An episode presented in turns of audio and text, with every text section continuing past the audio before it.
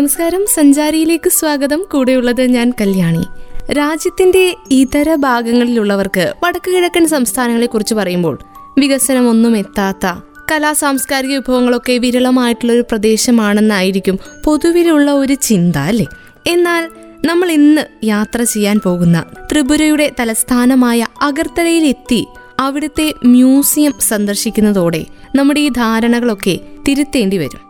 നമ്മുടെ ഇന്ത്യ രാജ്യത്തുള്ള ഏതൊരു മികച്ച മ്യൂസിയത്തോടും കിടപിടിക്കുന്നതാണ് ത്രിപുരയിലെ മ്യൂസിയം. ത്രിപുരയിലെ അഗർത്തലയിലേക്ക് പോകുന്ന വഴിയൊക്കെ ആ മ്യൂസിയത്തിന്റെ ഭാഗങ്ങൾ ഒളിഞ്ഞും തെളിഞ്ഞുമൊക്കെ ചിന്തയിലേക്ക് വരുന്നുണ്ട്. ത്രിപുരയുടെ തലസ്ഥാനത്ത് വിമാനമിറങ്ങിയത് തിങ്കളാഴ്ച ആയതുകൊണ്ട് സന്ദർശനം സാധ്യമാവാതിരുന്ന മ്യൂസിയം കാണാനായിരുന്നു ഒരു പകലിലെ യാത്ര.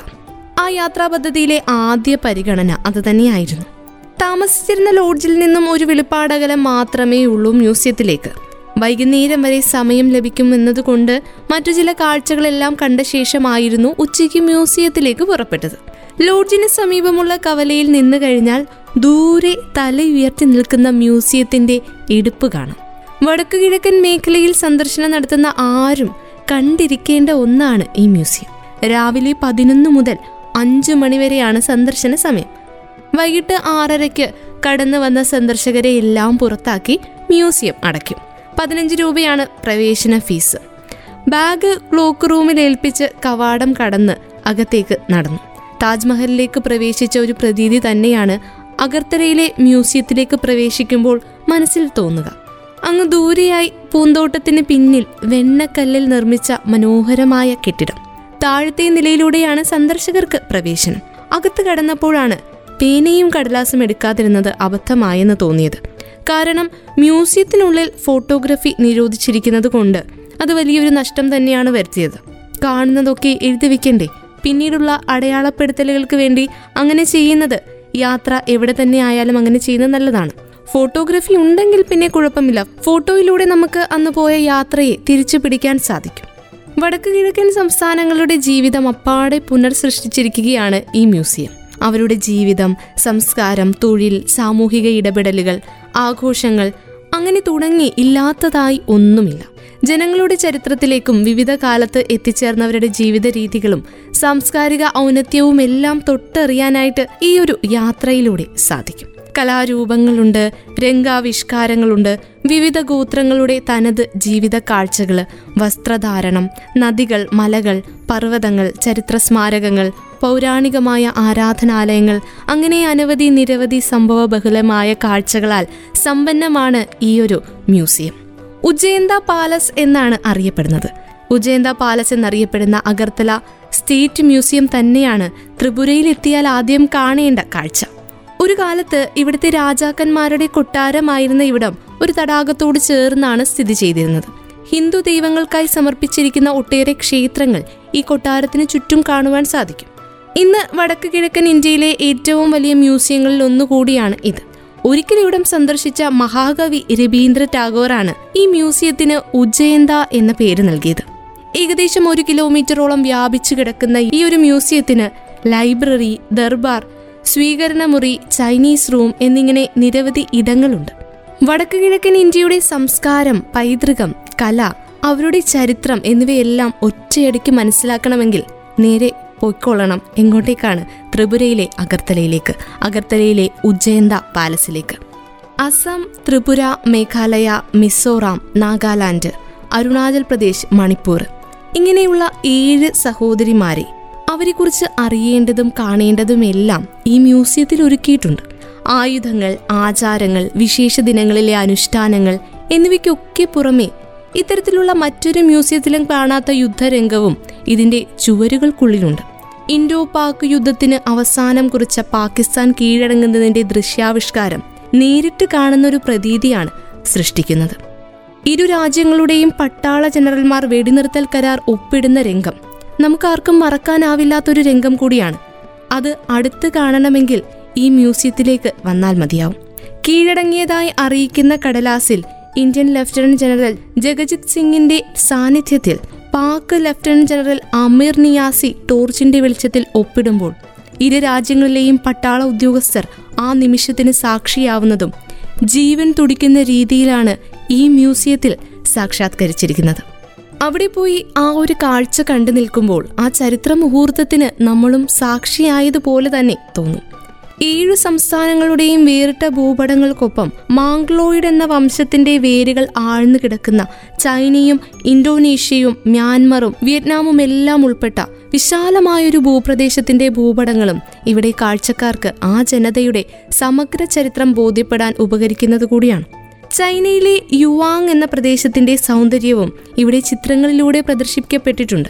ആ പ്രദേശം ഭരിച്ച രാജവംശത്തിന്റെ ചരിത്രവും ഓരോ സംസ്ഥാനത്തിന്റെയും ഔദ്യോഗിക പക്ഷി മൃഗം തുടങ്ങിയെല്ലാം ഇവിടെയുണ്ട്.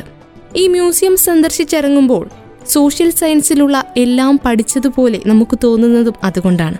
ഇവിടം സന്ദർശിക്കുന്നതിലൂടെ ചരിത്ര കുതുകികൾക്കും സഞ്ചാരികൾക്കും അങ്ങനെയുള്ള ചരിത്ര സംഭവങ്ങളും ഓരോ സംസ്ഥാനങ്ങളുടെയും വ്യത്യസ്ത രീതികളുമൊക്കെ തൊട്ടറിയുവാൻ സാധിക്കും. ഇന്ത്യയിൽ ഈ പ്രദേശങ്ങളെക്കുറിച്ചും സാംസ്കാരിക വൈവിധ്യത്തെക്കുറിച്ചും ഇത്രത്തോളം വിശദമായ ഒരു ചരിത്രാഖ്യായിക മറ്റൊരിടത്തു നിന്നും ലഭിക്കുമോ എന്ന് സംശയമാണ്. മ്യൂസിയത്തിന്റെ മുന്നിൽ തന്നെ പാറുന്ന ദേശീയ പതാകയുടെ ഉയരവും ഗാംഭീര്യവുമെല്ലാം ഏതൊരാളെയും അവിടെ കയറാൻ പ്രേരിപ്പിക്കുന്നതാണ്. ചരിത്രം നമ്മളെ കൈകൊട്ടി അങ്ങോട്ടേക്ക് വിളിക്കുന്നത് പോലെ ത്രിപുര ഭരിച്ചിരുന്ന മഹാരാജ രാധാ കിഷോർ മാണിക്കനാണ് ആയിരത്തി തൊള്ളായിരത്തി ഒന്നിൽ ഈ വെണ്ണക്കൽ നിർമ്മിതി പൂർത്തീകരിച്ചത്. ആയിരത്തി എണ്ണൂറ്റി തൊണ്ണൂറ്റി ഒൻപതിൽ നിർമ്മാണം തുടങ്ങിയ ഉജ്ജയന്ത പാലസ് ഇന്ന് ത്രിപുര സ്റ്റേറ്റ് മ്യൂസിയം കൂടിയാണ്. ആയിരത്തി തൊള്ളായിരത്തി എഴുപത് ജൂൺ ഇരുപത്തിരണ്ടിനാണ് വടക്ക് കിഴക്കൻ മേഖലയുടെ ബഹുമുഖ സംസ്കാരം പരിചയപ്പെടുത്താനായി മ്യൂസിയത്തിന് തുടക്കമിട്ടത്. രണ്ടായിരത്തി പതിമൂന്ന് സെപ്റ്റംബർ ഇരുപത്തിയാറിനാണ് മ്യൂസിയം കൂടുതൽ സൗകര്യാർത്ഥം ഉജയന്ത പാലസിലേക്ക് മാറ്റി പ്രതിഷ്ഠിച്ചത് പ്രത്യേകമായി സജ്ജമാക്കിയ നാല് ഹാളുകൾ ഇരുപത്തിരണ്ട് പ്രദർശന ഗാലറികൾ എന്നിവയൊക്കെ മ്യൂസിയത്തിന്റെ പ്രത്യേകതകൾ. അപൂർവമായ പുരാവസ്തുക്കൾ ചരിത്ര പ്രാധാന്യമുള്ള ശിലാരേഖകൾ പെയിന്റിങ്ങുകൾ ഗോത്രവർഗ സംസ്കാരം വിളിച്ചോതുന്ന ഈടുവെപ്പുകൾ. ഇതൊക്കെയാണ് നമ്മളെ അവിടെ കാത്തിരിക്കുന്നത്. എഴുപത്തിയൊൻപത് ശിലാലിഖിതങ്ങൾ അവിടെയുണ്ട്. നൂറ്റി നാൽപ്പത്തിയൊന്ന് കളിമൺ ഫലകങ്ങൾ കാണണമെങ്കിൽ അങ്ങോട്ട് പോയാൽ മതി. സ്വർണം വെള്ളി ചെമ്പ് എന്നിവയിൽ നിർമ്മിച്ച എഴുന്നൂറ്റി എഴുപത്തിനാല് നാണയങ്ങളുണ്ട് അവിടെ ചെമ്പ് തകിടിലുള്ള പത്ത് ലിഖിതങ്ങൾ ഒൻപത് ശിലാലിഖിതങ്ങൾ തുടങ്ങിയവയുൾപ്പെടെ ആയിരത്തി നാനൂറ്റി ആറ് എണ്ണമാണ് മ്യൂസിയത്തിൽ പ്രദർശിപ്പിച്ചിട്ടുള്ളത്. അൻപത്തിയെട്ട് എണ്ണച്ചായ ചിത്രങ്ങൾ നൂറ്റിരണ്ട് തുണിത്തരങ്ങൾ അറുപത്തിമൂന്ന് സ്കെച്ചുകളും ഡ്രോയിങ്ങുകളും നൂറ്റി തൊണ്ണൂറ്റിയേഴ് ആഭരണങ്ങൾ എന്നിവയൊക്കെ ഈ മ്യൂസിയത്തിലുണ്ട്. വടക്കു കിഴക്കൻ മേഖലയിലെ ഏറ്റവും വലിയ മ്യൂസിയം കൂടിയാണ് ഉജയന്ത പാലസ്. പത്ത് കോടി രൂപ ചെലവഴിച്ച് മ്യൂസിയത്തെ ഭൂകമ്പ പ്രതിരോധ ശേഷിയുള്ളതാക്കി മാറ്റിയിട്ടുമുണ്ട്. ഒരു ചതുരശ്ര കിലോമീറ്റർ അതായത് ഇരുന്നൂറ്റി അൻപത് ഏക്കർ വിസ്തൃതിയിലാണ് അഗർത്തലയുടെ നഗരമധ്യത്തിൽ ഉജയന്ത പാലസ് മാണിക്യ രാജാവ് സാക്ഷാത്കരിച്ചത്. ദർബാർ ഹാൾ സിംഹാസനമുറി ലൈബ്രറി റിസപ്ഷൻ ഹാൾ എന്നിവ ഉൾപ്പെടുന്ന ഈ ഒരു നിർമ്മിതി മാർട്ടിൻ ബേൺ കമ്പനിക്ക് കീഴിൽ സാക്ഷാത്കരിച്ചത് ആർക്കിടെക്റ്റായ സർ അലക്സാണ്ടർ മാർട്ടിനാണ്. ആ മ്യൂസിയത്തിനകത്തേക്ക് കടക്കുമ്പോൾ തന്നെ ഈ ഒരു വ്യത്യസ്തമായ കെട്ടിടത്തെ ആരാണ് ഇത്രയും മനോഹരമാക്കി നിർമ്മിച്ചത് എന്ന് നമുക്ക് അറിയാനുള്ള ആകാംക്ഷയുണ്ടാവും. ആ ആകാംക്ഷയ്ക്ക് അവസാനം സർ അലക്സാണ്ടർ മാർട്ടിൻ എന്ന ഉത്തരം ലഭിക്കും. അദ്ദേഹത്തെ വണങ്ങിക്കൊണ്ടല്ലാതെ നമുക്ക് അവിടെ നിന്ന് പോരുവാനും സാധിക്കില്ല. മ്യൂസിയത്തിൽ നിന്ന് പുറത്തേക്ക് ഇറങ്ങിയപ്പോൾ സമയം ആറരയോട് അടുത്തിരുന്നു. ത്രിപുരയിലെ ദിനങ്ങളൊക്കെ അവസാനിക്കുകയാണ് എന്നൊരു വിഷമം മനസ്സിലുണ്ട്. അടുത്ത ലക്ഷ്യം മിസോറാമാണ്. എങ്ങനെയാണ് അങ്ങോട്ടേക്ക് എത്താനാവുക എന്ന കാര്യമായ അറിവൊന്നും ഉണ്ടായിരുന്നില്ല. അതുകൊണ്ട് പലരോടും അന്വേഷിക്കലായി അടുത്ത ലക്ഷ്യം. മിസോറാം തലസ്ഥാനമായ ഐസ്വാളിലേക്ക് അഗർത്തലയിൽ നിന്ന് എത്താനാവില്ല എന്നുറപ്പായി. ട്രാൻസ്പോർട്ട് ബസ് കിട്ടുമെന്നും ടാറ്റ സുമോയിൽ എത്തിച്ചേരാനാവുമെന്നും ഒക്കെ ചിലർ പറഞ്ഞെങ്കിലും ആ നാട്ടുകാരിൽ മിക്കവർക്കും ഐസ്വാളുമായി യാതൊരു ബന്ധമില്ല എന്ന് അന്വേഷണങ്ങൾക്കൊടുവിൽ ബോധ്യപ്പെട്ടു. ഐസ്വാളിലേക്കുള്ള തുമ്പ് തേടി വീണ്ടും നാഗർജ്വാല എന്ന ബസ് സ്റ്റാൻഡിലേക്കാണ് ചെന്നത്. ഇന്നത്തെ ഈ പകൽ മുഴുവൻ മൊബൈൽ ഫോൺ പണിമുടക്കിലായിരുന്നു. റേഞ്ചിന് എന്തോ ഒരു പ്രശ്നം. സ്റ്റാൻഡിന് സമീപത്തുള്ള മൊബൈൽ കട നടത്തിപ്പുകാരനായ പോൾ എന്ന ചേട്ടൻ പ്രശ്നത്തിന് പരിഹാരവുമായി എത്തി ത്രിപുരയിൽ എത്തിയത് മുതൽ മൊബൈൽ ഉപയോഗിക്കാൻ സാധിക്കാത്ത അവസ്ഥയായിരുന്നു. അതിർത്തി സംസ്ഥാനമായതുകൊണ്ട് തന്നെ പുറത്തു നിന്നുള്ള സിമ്മുകൾക്ക് നിയന്ത്രണമുള്ളത് കൊണ്ടായിരിക്കണമെന്നാണ് കരുതിയത്. എന്തായാലും മൊബൈൽ കടയിൽ കയറി ആ പ്രശ്നത്തിന് താൽക്കാലിക പരിഹാരമുണ്ടാക്കിയത് ഏറെ ഉപകാരമായി. അങ്ങനെ ആ കടയിൽ നിന്നിറങ്ങി അഗർത്തല റെയിൽവേ സ്റ്റേഷൻ ലക്ഷ്യമാക്കി നടന്നു. അഗർത്തല റെയിൽവേ സ്റ്റേഷൻ അര കിലോമീറ്റർ എന്ന ബോർഡ് കണ്ടു. ആ ദിശയിൽ ഒരു കിലോമീറ്ററിൽ അധികം നടന്നിട്ടും എത്താനായില്ല. പിറ്റേന്ന് രാവിലെ നഗരത്തോട് യാത്ര പറയേണ്ടതുകൊണ്ട് റെയിൽവേ സ്റ്റേഷൻ എവിടെയാണെന്ന് അറിഞ്ഞിരിക്കാനായിരുന്നു ആ ഒരു സാഹസം. വഴിയാത്രക്കാരുണ്ടായിരുന്നു. അവരൊന്ന് രണ്ടു പേരോട് ചോദിച്ചതോടെ സ്റ്റേഷൻ മൂന്ന് നാല് കിലോമീറ്റർ അകലെയാണെന്ന് ബോധ്യമായി. നാഗർജല ബസ് സ്റ്റാൻഡിലേക്ക് തിരിച്ചെത്തി. ഐസ്വാളിലേക്ക് ബസ്സുകൾ ഓടുന്നുണ്ടോ എന്ന് അറിയാനായി ഷെയറിംഗ് ഓട്ടോയിൽ അഗർത്തലയിലെ പ്രധാന ബസ് സ്റ്റാൻഡായ ചന്ദ്രാപൂരിലേക്ക് പുറപ്പെട്ടു. താമസിക്കുന്ന ലോഡ്ജ് സ്ഥിതി ചെയ്യുന്ന വഴിയിലൂടെ മോട്ടോ സ്റ്റാൻഡ് മേഖലയ്ക്ക് സമീപത്തെ ബസ് സ്റ്റാൻഡിലേക്ക് എത്തിച്ചേർന്നു. അപ്പോഴേക്കും സമയം രാത്രി എട്ടരയായിരുന്നു. ആ പ്രദേശം ഏറെക്കുറെ വിജനം. ഒരു കട പോലും തുറന്നിട്ടതായി കണ്ടില്ല. ബസ് സ്റ്റാൻഡ് ടെർമിനലിന്റെ മതിൽക്കെട്ടിനകത്ത് കടന്നു. ഒന്നോ രണ്ടോ ബസ്സുകൾ മാത്രം അവിടെയുണ്ട്. എങ്ങോട്ടോ ഒക്കെ പോകേണ്ടവ. അവിടെ കണ്ട മൂന്നാൽ പേരോട് ഐസ്വാളിനെ കുറിച്ച് ചോദിച്ചെങ്കിലും കൃത്യമായ ഉത്തരം കിട്ടിയില്ല. സിൽച്ചാറിലൂടെയാണ് പോകേണ്ടതെന്നതിനാൽ ആ നഗരത്തിലേക്ക് പുറപ്പെടുന്ന ബസ്സിനെ കുറിച്ച് ചോദിച്ചെങ്കിലും ത്രിപുര ട്രാൻസ്പോർട്ട് കോർപ്പറേഷൻ ആ റൂട്ടിലൊന്നും സർവീസ് നടത്തുന്നുണ്ടായിരുന്നില്ല. അങ്ങനെ നിരാശയായി വീണ്ടും തിരിച്ചു പോന്നു ബസ് സ്റ്റാൻഡിൽ കണ്ടുമുട്ടിയ ചിലരായിരുന്നു ത്രിപുര മ്യൂസിയത്തിന് അല്പം അകലെയുള്ള രവീന്ദ്രനാഥ് ടാഗോർ ഭവന് മുന്നിൽ രാവിലെ ടാറ്റ സുമോകൾ പോകുമെന്ന് അറിയിച്ചത്. സൈക്കിൾ റിക്ഷയിൽ അങ്ങോട്ടേക്ക് പുറപ്പെട്ടെങ്കിലും എത്തും പിടിയും കിട്ടാത്തതുകൊണ്ട് വീണ്ടും നിരാശ. ചുറ്റിക്കറങ്ങി രാവ് ഒരുപാടായി. താഴ്ന്നു വീണ കടകൾ നിറഞ്ഞ വിജനമായ വഴിയിലൂടെയാണ് ഇപ്പോൾ നടത്തം. ഇന്നലെ രാത്രി സമൂസ കഴിച്ച ആ കടയിൽ പിന്നെയും ചെന്നു. നാടൻ സോസ് ഒഴിച്ച ആ സമൂസയുടെ രുചി വീണ്ടും നമ്മളെ കൊതിപ്പിക്കും. എന്നാൽ സമൂസ കിട്ടിയില്ല. കച്ചവടം അവസാനിച്ചിരിക്കുന്നു എന്ന ബോർഡ് കണ്ടു. ഏതാനും പേർ മങ്ങിയ വെളിച്ചത്തിൽ സമൂസ തിന്നുന്നത് കൊതിയോടെ നോക്കി മടങ്ങേണ്ടി വന്നു. ആ റോഡ് മുഖ്യപാതയിൽ മുട്ടുന്നിടത്തായിരുന്നു പുഴുങ്ങിയ താറാവ് മുട്ടയുമായി ഒരാൾ നിന്നത്. ഉപ്പിനൊപ്പം വലിയുള്ളിയും മുളകും അരിഞ്ഞിട്ട ആ താറാവ് മുട്ടകൾക്ക് നല്ല രുചി. കുറച്ചുകൂടി നടന്നപ്പോൾ ചനച്ചോറ് കൂട്ടി ശാപ്പിട്ടതോടെ എരിച്ചിലിന് ആശ്വാസമായി. മുറിയിൽ മടങ്ങിയെത്തി അഗർത്തലയിലെ അവസാന രാത്രിയിലേക്ക് പ്രവേശിച്ചപ്പോൾ ത്രിപുരയിലെ അഗർത്തലയിൽ കണ്ട ഉജ്ജയന്ത പാലസാണ് സ്വപ്നങ്ങളിൽ നിറഞ്ഞത്. ആ പാലസിന്റെ ഓർമ്മകളിലേക്കാണ് മനസ്സ് പിന്നെയും തിരിച്ചുപോയത്. ത്രിപുരയിലെ പഴയ രാജകൊട്ടാരമായ ഉജ്ജയന്ത പാലസ്. ആയിരത്തി തൊള്ളായിരത്തി നാൽപ്പത്തി ഒൻപത് ഒക്ടോബർ മുതൽ സംസ്ഥാന സർക്കാരിന്റെ സ്വത്താണ് ഈ കൊട്ടാരം. വടക്കു കിഴക്കൻ സംസ്ഥാനങ്ങളുടെ ചരിത്രം സംസ്കാരം ജീവിത രീതികൾ പ്രാദേശിക പ്രത്യേകതകൾ ഗോത്രവിഭാഗങ്ങൾ കലകൾ എന്നിവയെല്ലാം പ്രദർശിപ്പിക്കുന്നതാവും ഈ മ്യൂസിയം. അതിനായി ഉജ്ജയന്ത കൊട്ടാരം പുതുക്കി പണിഞ്ഞിരുന്നു. ആയിരത്തി എണ്ണൂറ്റി തൊണ്ണൂറ്റി ഒൻപത് ആയിരത്തി തൊള്ളായിരത്തി ഒന്ന് എന്നീ കാലഘട്ടത്തിൽ ത്രിപുര രാജാവായിരുന്ന രാധാകിഷോർ മാണിക്യ ബഹദൂർ പണി കഴിപ്പിച്ചതാണ് ഈ കൊട്ടാരം. രണ്ടായിരത്തി പതിനൊന്ന് ജൂലൈ വരെ ത്രിപുര നിയമസഭാ മന്ദിരം കൂടിയായിരുന്നു ഇത്. അഗർത്തലയ്ക്ക് പുറത്ത് കുഞ്ചബാനിൽ പുതിയ നിയമസഭാ മന്ദിരം പണിതതോടെ ഉജയന്ത കൊട്ടാരം മ്യൂസിയമാക്കി നാട്ടുകാർക്ക് തുറന്നുകൊടുക്കാൻ തീരുമാനമായി. അതെന്തായാലും നല്ലൊരു കാര്യമായി. അങ്ങോട്ടേക്ക് സഞ്ചാരികളുടെ ആകർഷണമായിരുന്നു പിന്നീട്. ഇങ്ങനെയുള്ള ചരിത്രം വീണ്ടും വീണ്ടും മനസ്സിലിട്ട് ഉരുവിടുകയാണ് ഇപ്പോൾ. മ്യൂസിയം കാണാൻ പോകുന്നവരുടെ അറിവിലേക്ക് കുറച്ചുകൂടി കാര്യങ്ങൾ പറയാം. ഉജയന്ത പാലസ് ഒരു മ്യൂസിയവും ത്രിപുര രാജ്യത്തിന്റെ മുൻകൊട്ടാരവുമാണ്. ത്രിപുരയുടെ തലസ്ഥാന നഗരിയായ അഗർത്തലയിലാണ് ഇത് സ്ഥിതി ചെയ്യുന്നത്. ഇന്ത്യയിലെ ഏറ്റവും പഴയ നാട്ടുരാജ്യങ്ങളിൽ ഒന്നാണ് ത്രിപുര. എ ആയിരത്തി നാനൂറിൽ കിരീടമണിഞ്ഞ മഹാരാജ മഹാമാണിക്യയുടെ ഭരണകാലത്താണ് ത്രിപുര രാജവംശത്തിന്റെ ആരംഭം.